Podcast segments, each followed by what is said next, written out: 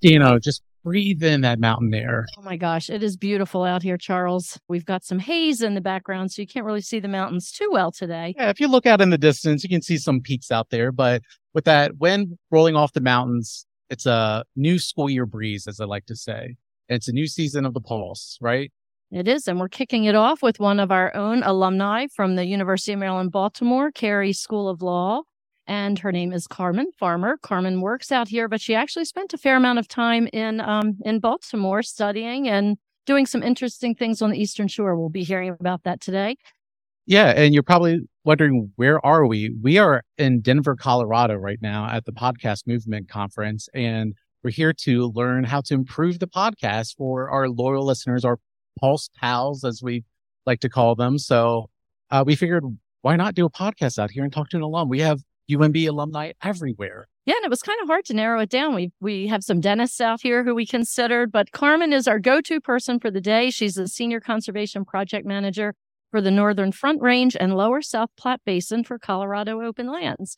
And that's a nonprofit. They're dedicated to protecting land and water in Colorado. And she's going to give us a lot more specifics about what that means. That's exciting. And, and on top of all of that, she's an Olympian. And as they say, once an Olympian, always an Olympian and representing uh, Team USA rugby in the Rio Olympics. So that's going to be fun to talk about too. Yep. Well, let's bring her on. Yes, let's get the uh, show on the road for the UMB Pulse. You're listening to the heartbeat of the University of Maryland, Baltimore, the UMB Pulse.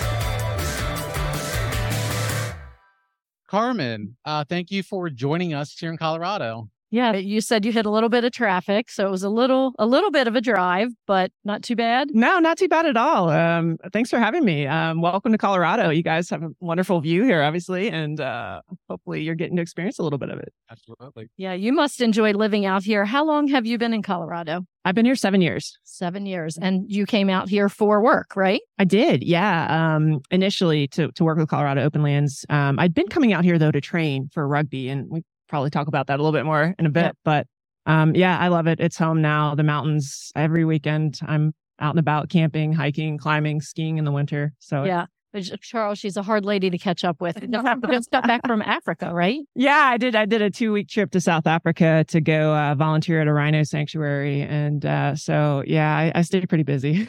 That's amazing. Tell us a little bit about your trajectory educationally. So we'll dive into work in a couple minutes, but how what did you start out studying? How did you wind up at umb and how did that ultimately get you out here? Yeah uh, i grew up in richmond virginia. Okay. i uh, went to undergrad at virginia tech where i studied urban planning um, and then ended up going to law school at university of maryland in baltimore uh, and uh, had sort of an environmental uh, lean there and, and studied land use planning and, and things of that nature.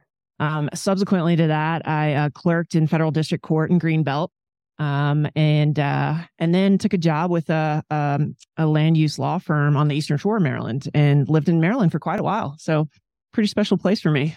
Let's learn about the nonprofit you work for. Uh, what is Colorado Open Lands, and why is it important to the state?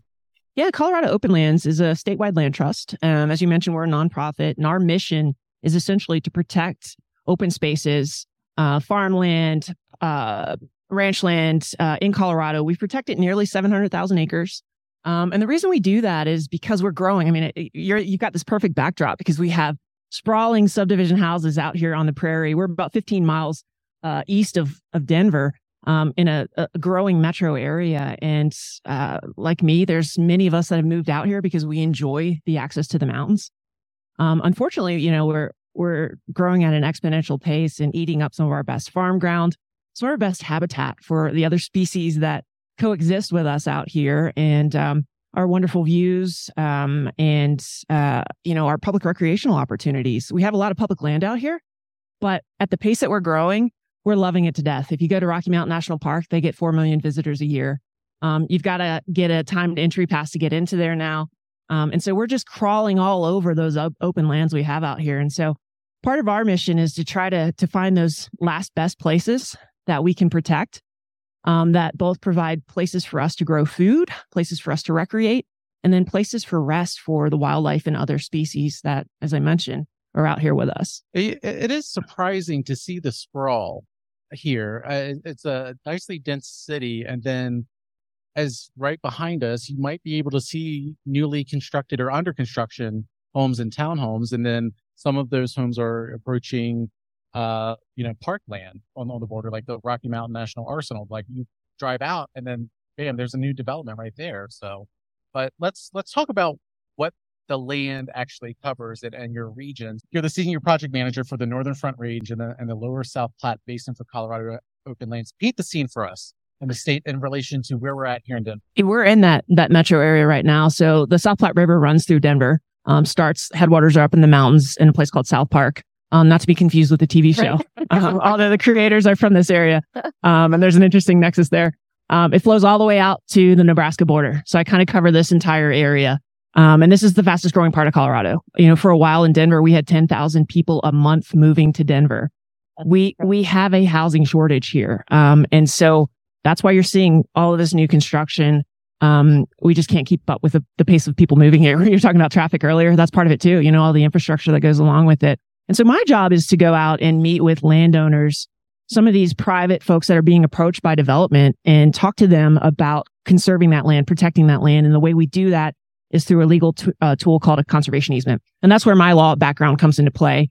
I structure those deals. I work with the landowners. There's some pretty sophisticated tax law that goes into it because there are um, really uh, robust tax benefits both on a federal level and then on a state level um, that those landowners can avail themselves of if they protect that land.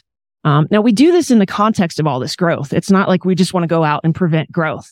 That's not the idea. It, the idea is to try to think about those communities, how they can grow and how they can protect the, the places that are most important to them, whether that's a, a riparian area that provides a lot of biodiversity.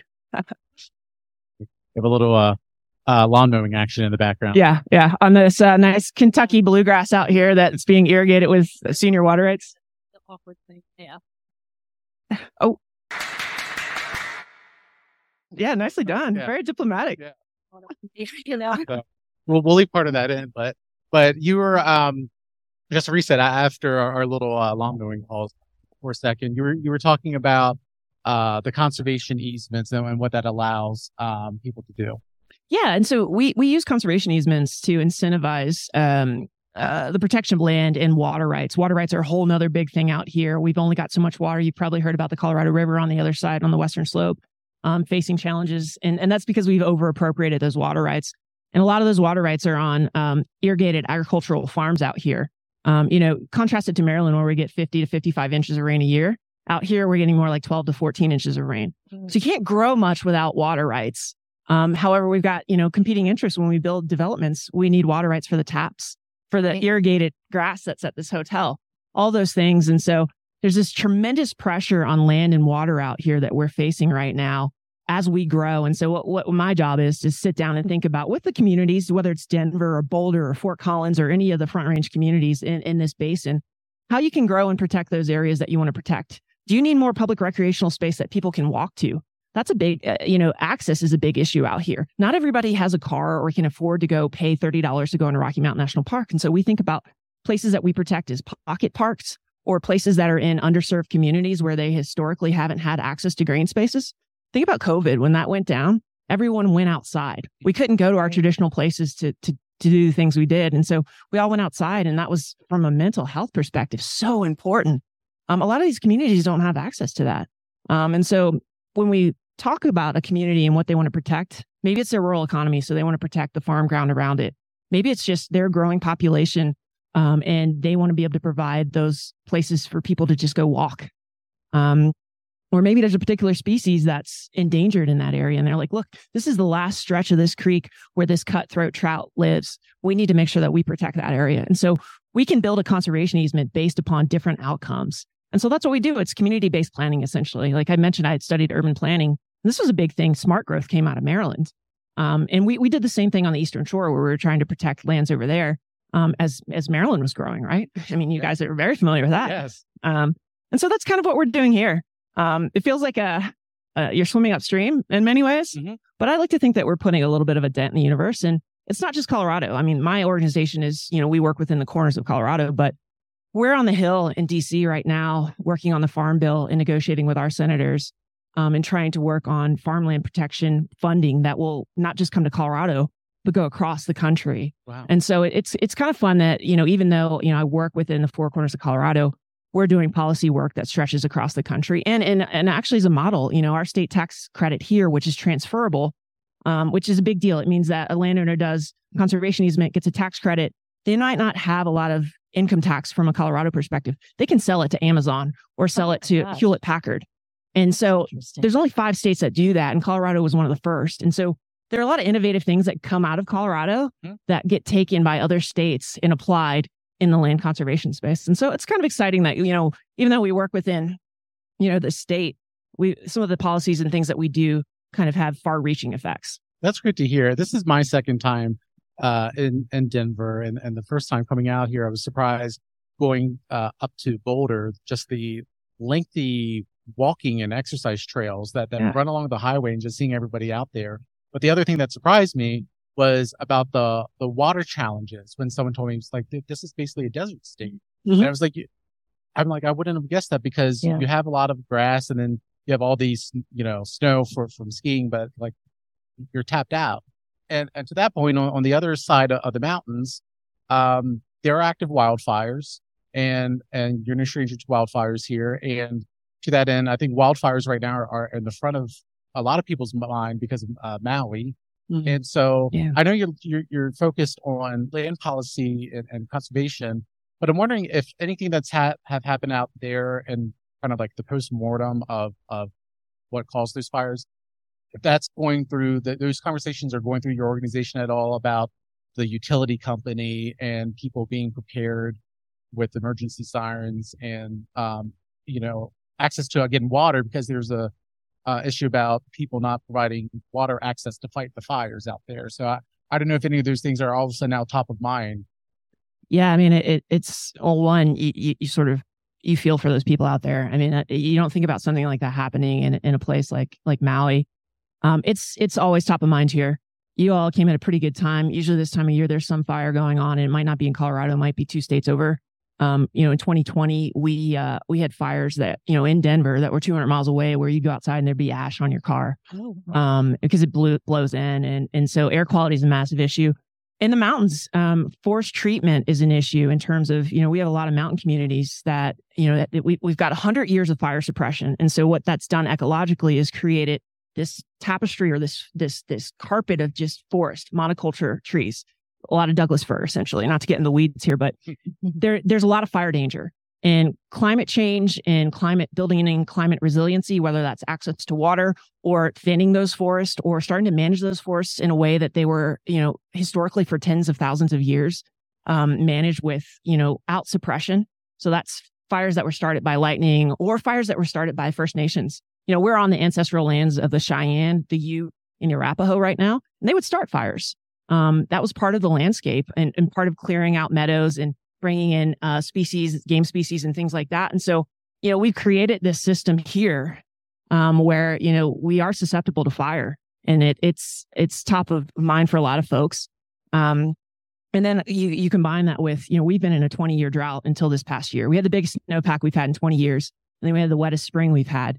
Um, but other than that, you know, we we've been living consistently with drought out here, and and so we're constantly thinking about fire and thinking about utilizing resources and having the emergency systems in place, and and also just managing for fire. Um, you know, a lot of a lot of communities, Boulder included, they had a fire on New Year's Eve a couple of years ago. It was crazy. Oh. Um, you think about the middle of winter, then you're going to have this fire, but that's what we we live with, and so a lot of it's the land management techniques. So getting out here, grazing grasslands, thinning forests so that they they they look a little bit more like they historically did. Um, having a little bit of a um, more diverse forest system, not just one set of trees that are the same age.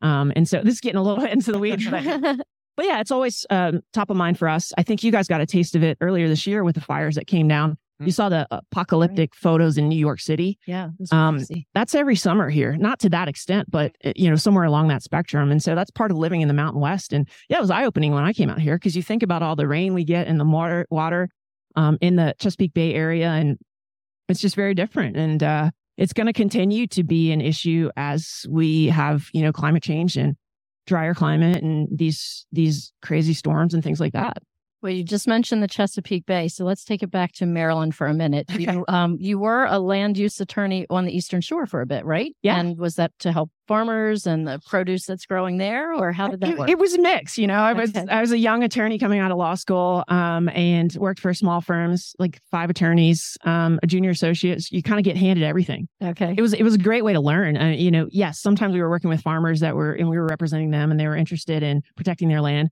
Other times, I'd have a landowner that was you know had this big second pro- home property on a you know river on the bay, and they were like, "Hey, I'd like to build a ten thousand square foot house." You know, in the critical area, as close to the water as possible, and I want to have a helipad so I can like get to my office in Baltimore. Uh, and so you, you, it was mixed, you know, you, you kind of take whatever you can get. And, um, you know, it, it was, it was a fun learning experience. And, and I did that for about five years. I'd started to interface with the land trust community. And that's what really spoke to me. And, and that's where I, you know, kind of made the conscious decision. Okay. Like I've cut my teeth in private practice. Um, but I want to do work that's a little bit more meaningful to me. And so then I, sh- I, I, I went over to the Eastern Shore Land Conservancy, which is another nonprofit similar to Colorado Open Lands, but focused on the east, the six counties on the Eastern Shore um, that we worked with in the upper watershed, and uh, loved it. Um, it. It was like, okay, this is this is what I need to do with with my life, and there's also a little more work life balance there, so you could go recreate. You know, Right. there it was. You know, weekends looked a little bit more like going out on the boat. Right. Um, now you're up in the mountains. yeah, yeah. So a little bit of a contrast, but um, just being outside. Yeah. Did um would you is there anything in particular about attending the University of Maryland Carey School of Law that that you feel really contributed to your ability to grow in those areas and become involved? I mean, absolutely. The environmental law program they have there, it's it's renowned, and um, you know, Professor uh, Bob Percival was one of my influential professors there, and um, having the access to environmental groups uh, like the Chesapeake Bay Foundation, and just right in your backyard. I mean, they're based in Annapolis. You know, we're in Baltimore. Um, I think there's an also interesting intersection between the you know the urban planning departments at the University of Maryland College Park, um, where smart the, the term smart growth or the concept came out of. Um, and so there were a lot of synergies there that I really appreciated. And then, of course, DC's right down the road. So in terms of policy and having access to that um, from a federal standpoint, um, yeah, it was it was a wonderful place to go to school. And I got there right when the new law school was built. Oh, So you know, we, we were in this you know state of the art building that was just beautifully designed from an architectural standpoint, but then also just an inspiring place to, to learn. Um, and you know, I lived two blocks away, you know, in the shadow of Camden Yards, and it was Right. it was fun. You know, I was a kid that came from rural Virginia, and this was my first time living in a city. I now live downtown Denver in a little condo, and um, so it was it was in terms of me, like from a a personal growth perspective, but also professionally, like it was it was a wonderful place to be. that's great. That's fantastic. I think you you touched on this a little bit earlier, but how is managing land, farming, and other resources in Colorado different than in Maryland? I mean, obviously geo- geographically it's very different. Yeah, I think the biggest one is just the water component. You know, you can you can grow corn in in Maryland without irrigating it. You know, you can you, you get enough rainfall or for other crops like that. And so out here, if you really want to have a productive agricultural operation, you've got to have irrigation water. And the irrigation water is in some cases more expensive than the actual land. Oh, wow. Um, and so uh, that that's part of, and there's a whole history of, of the riparian doctrine versus the prior appropriation doctrine out here, which is very different than what we do on the East Coast. At the East Coast, you have a creek that runs through your property, you can access that water. Here, you've got to go file in court to get a water right, oh, wow. and there's a prior appropriation doctrine. So, first person to put it, you know, it, if you have an 1862 water right, that's superior to a 1950 water right. And so, if there's not enough water in the river, your junior water right, your 1950 water right, or whatever, you might not be able to draw upon that water. And Hmm. so there's this complicated system that we've done out here in the West, in Colorado, and in, in other states in the Mountain West, um, where you know there's there's a saying out here that that whiskey's for drinking and water's for fighting. Um, and uh, that's just it because there were, you know, in the, the 1870s and stuff. you seemed awfully happy Yeah. this morning. I had a little whiskey in my cup. No. um, uh, yeah, I mean there there were a lot of fights over water, and there still are in court, um, because it's it's a resource that we have over appropriated. We don't have enough, It- but it unlocks everything here. I mean, we are in a high altitude desert. You're at a little over five thousand feet here at Denver in elevation. They call it the Mile High City for a reason. right. Um, it's hard to grow things out here, but yet we have one of the biggest rural economies in this in the country. Um, Weld County, just north of here a little bit, is a top ten producing county in in the entire country, and so they are competing with places like Cal- Southern California, where you have a much longer growing season. Um, and so you can grow a lot more crops. And yet we're able to export, I mean, we export to China, we export to um, the EU. I mean, it's a major part of the economy out here. Everybody talks about like the ski economy or like we have a growing tech economy and other things like that. But um, one of our biggest, um, from a GDP perspective, um, economies out here is the agricultural economy. Um, and so, eh, you know, eh, contrasting that back east, it's the water. You know, we wouldn't have that economy if we didn't have the infrastructure in place to store water, to divert water, the ditches and all those kind of things out here um, to put it to use. I mean, we wouldn't have this hotel here without the water. Right. So. Do you do anything like Florida with gray water? We do. Yeah. Water? Yeah. Yeah. That's become a big thing here. Uh, water efficiencies, conservation. Um, we're starting to see communities pay people to take, you know, Kentucky bluegrass out and to do xeriscaping and things of that nature. Um, it's just part of part of the equation in terms of how we can make that water go a little bit farther. We reuse water multiple times, so there's a there's a, a saying here that in Denver, when you flush your toilet, it gets used seven times before it hits the border in Nebraska. And that there's, some truth to that because it goes back into the river system. It gets picked up by an irrigator. They put it on their farm. Their crop might consume some of it, but some of it gets, you know, return flows back into the river system or the aquifer. And so it gets picked up multiple times. It seems like uh, water rights is almost as uh, great as uh, rights for gold and prospecting for mining. Yeah, it's getting to that point. Every once in a while, you hear about, um, you know, efforts to, oh, we'll pipe water from the Mississippi, or well, yeah, Wow. Just because it gets to a, a, price point where it's so expensive to acquire water rights because there's only so many of them and it's a commodity, right? Like, yeah. um, and, and honestly, I wish in law school I'd had access to studying water law. I mean, it was, it was, uh, kind of thrown into the deep end when I came out here because I didn't have any experience in that. And I was wow. like, oh, wow, I need to pick this up quickly. That and the mineral development, um, you know, that's something we haven't touched upon here. And a part of what we do is trying to figure out because there's a lot of oil and gas development out here. Mm-hmm. Um, and um, when if you head north a little bit, you'll see wells everywhere, and they're constantly still drilling, and there's a fair bit of fracking going on. And we're trying to figure out how we come to terms with that. And in, in the case of protecting land and coexisting with with those natural resource extraction activities. Um, yeah, I mean, this place was settled because of gold and silver mining. Mm-hmm. mm-hmm. Um, so there's always a history of some sort of extraction, whether it's that or oil and gas or timber, or, you know, and so trying to figure out how all those multiple different users use the water and the the the, the land is you know it's an interesting place to to be. Absolutely. Well charles alluded to in the beginning there's another a whole nother side to you. We we know you're an outdoorsy kind of person. Um, i think it's really interesting how the the rockies and the plains intersect here. Tell us how your life intersects with with athletics and specifically rugby yeah i um well, I, I grew up uh, playing sports, um, basketball. I went to school in undergrad and played softball on a scholarship.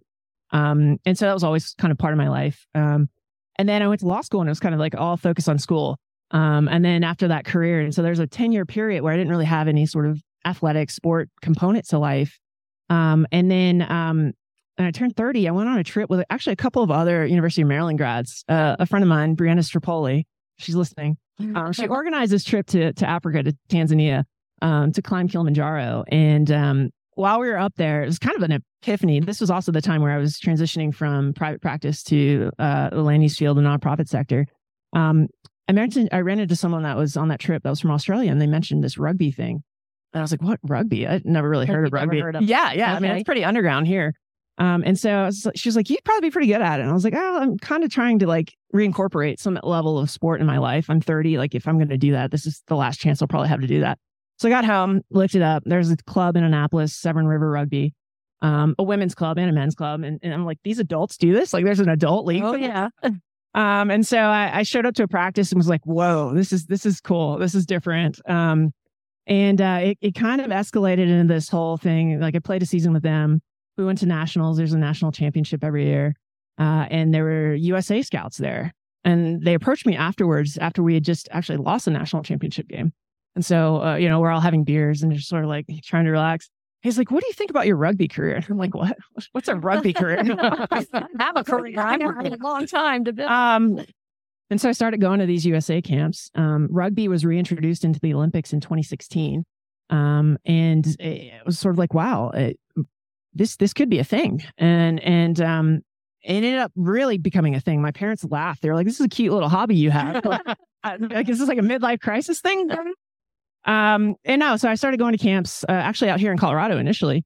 Um, and then got really serious about it and had to move to San Diego. We have an Olympic training center outside of San Diego in Chula Vista. And so two years before the Olympics, I, I talked to, you know, I was working at the Eastern Shore Land Conservancy at the time. I was like, hey guys, I have this opportunity. Would you allow me to work part time and sort of train out there? And so moved out there. I'd get up at like five o'clock to take, you know, eight o'clock AM meetings in, in, in Maryland um, work in the morning, go train all day, come home, work. And, um, but it was one of those things I, it was, it was an interesting moment in life where you sort of ask yourself, okay, this is going to be really tough.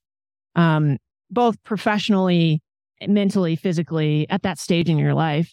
Um, but would you regret it? And, and that was the point. It was like, I, I had an outside chance. Like I was not like, I, I got invited out. They were like, we're not going to pay you yet. We're not quite sure.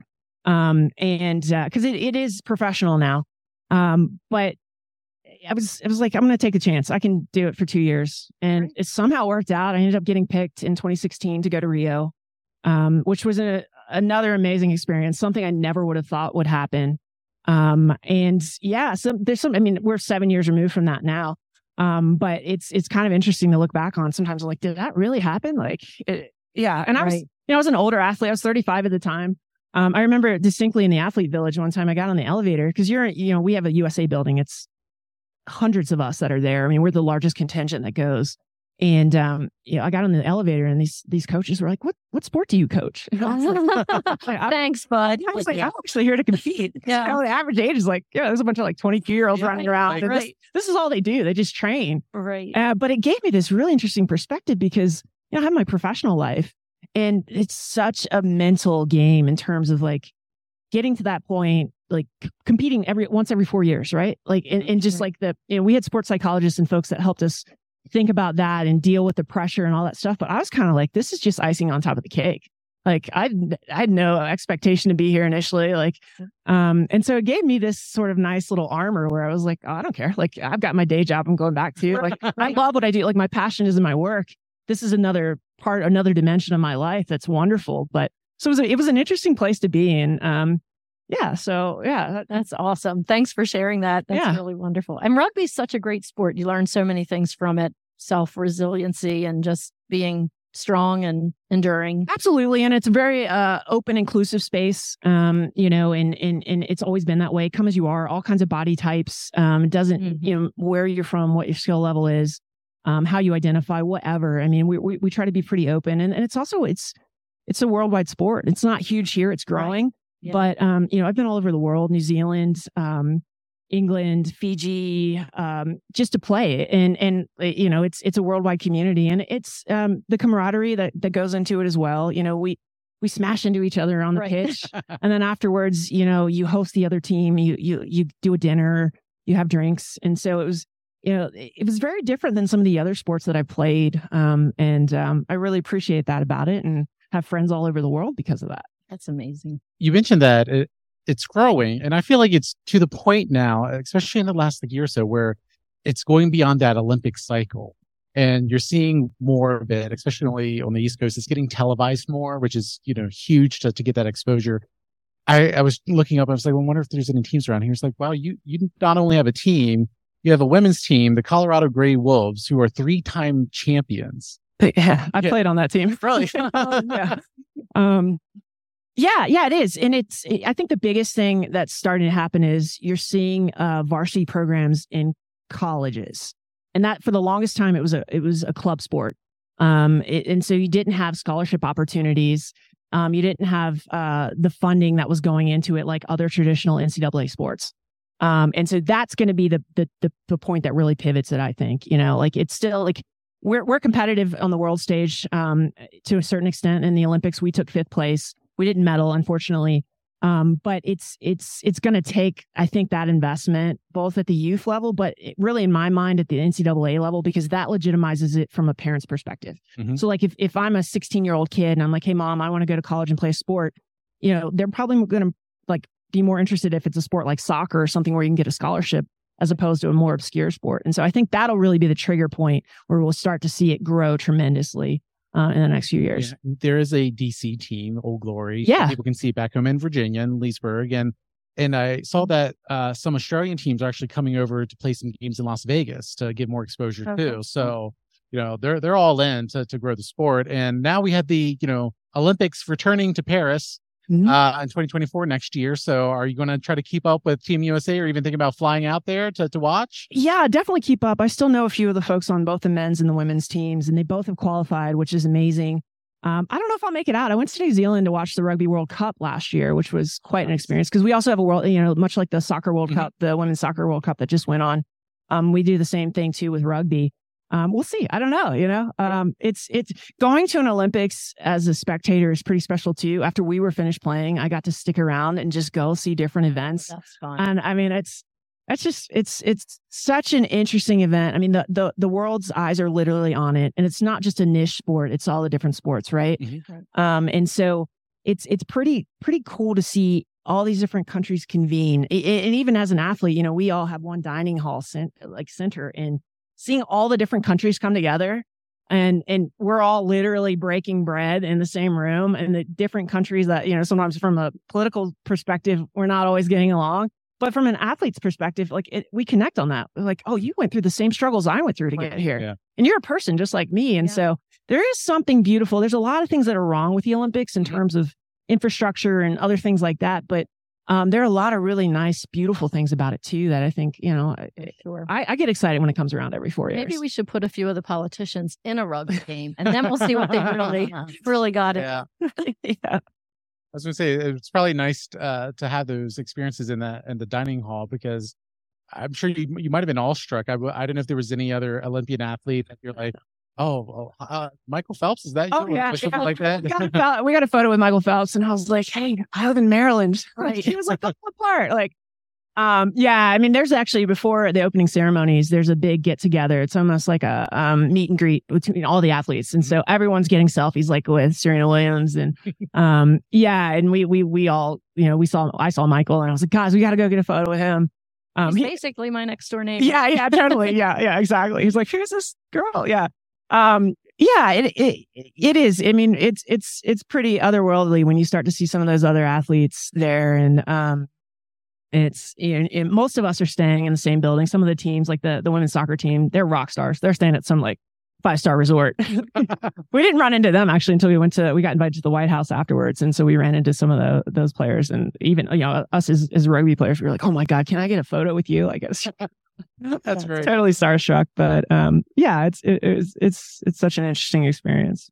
Well, Carmen, thanks for being here today, taking time out of your busy schedule and just sharing some information about your trajectory and how you got where you are. But it's really exciting to hear the personal part mixed in. So we appreciate you sharing that. And thanks for joining the Pulse. Yeah, thanks for having me. Thank you.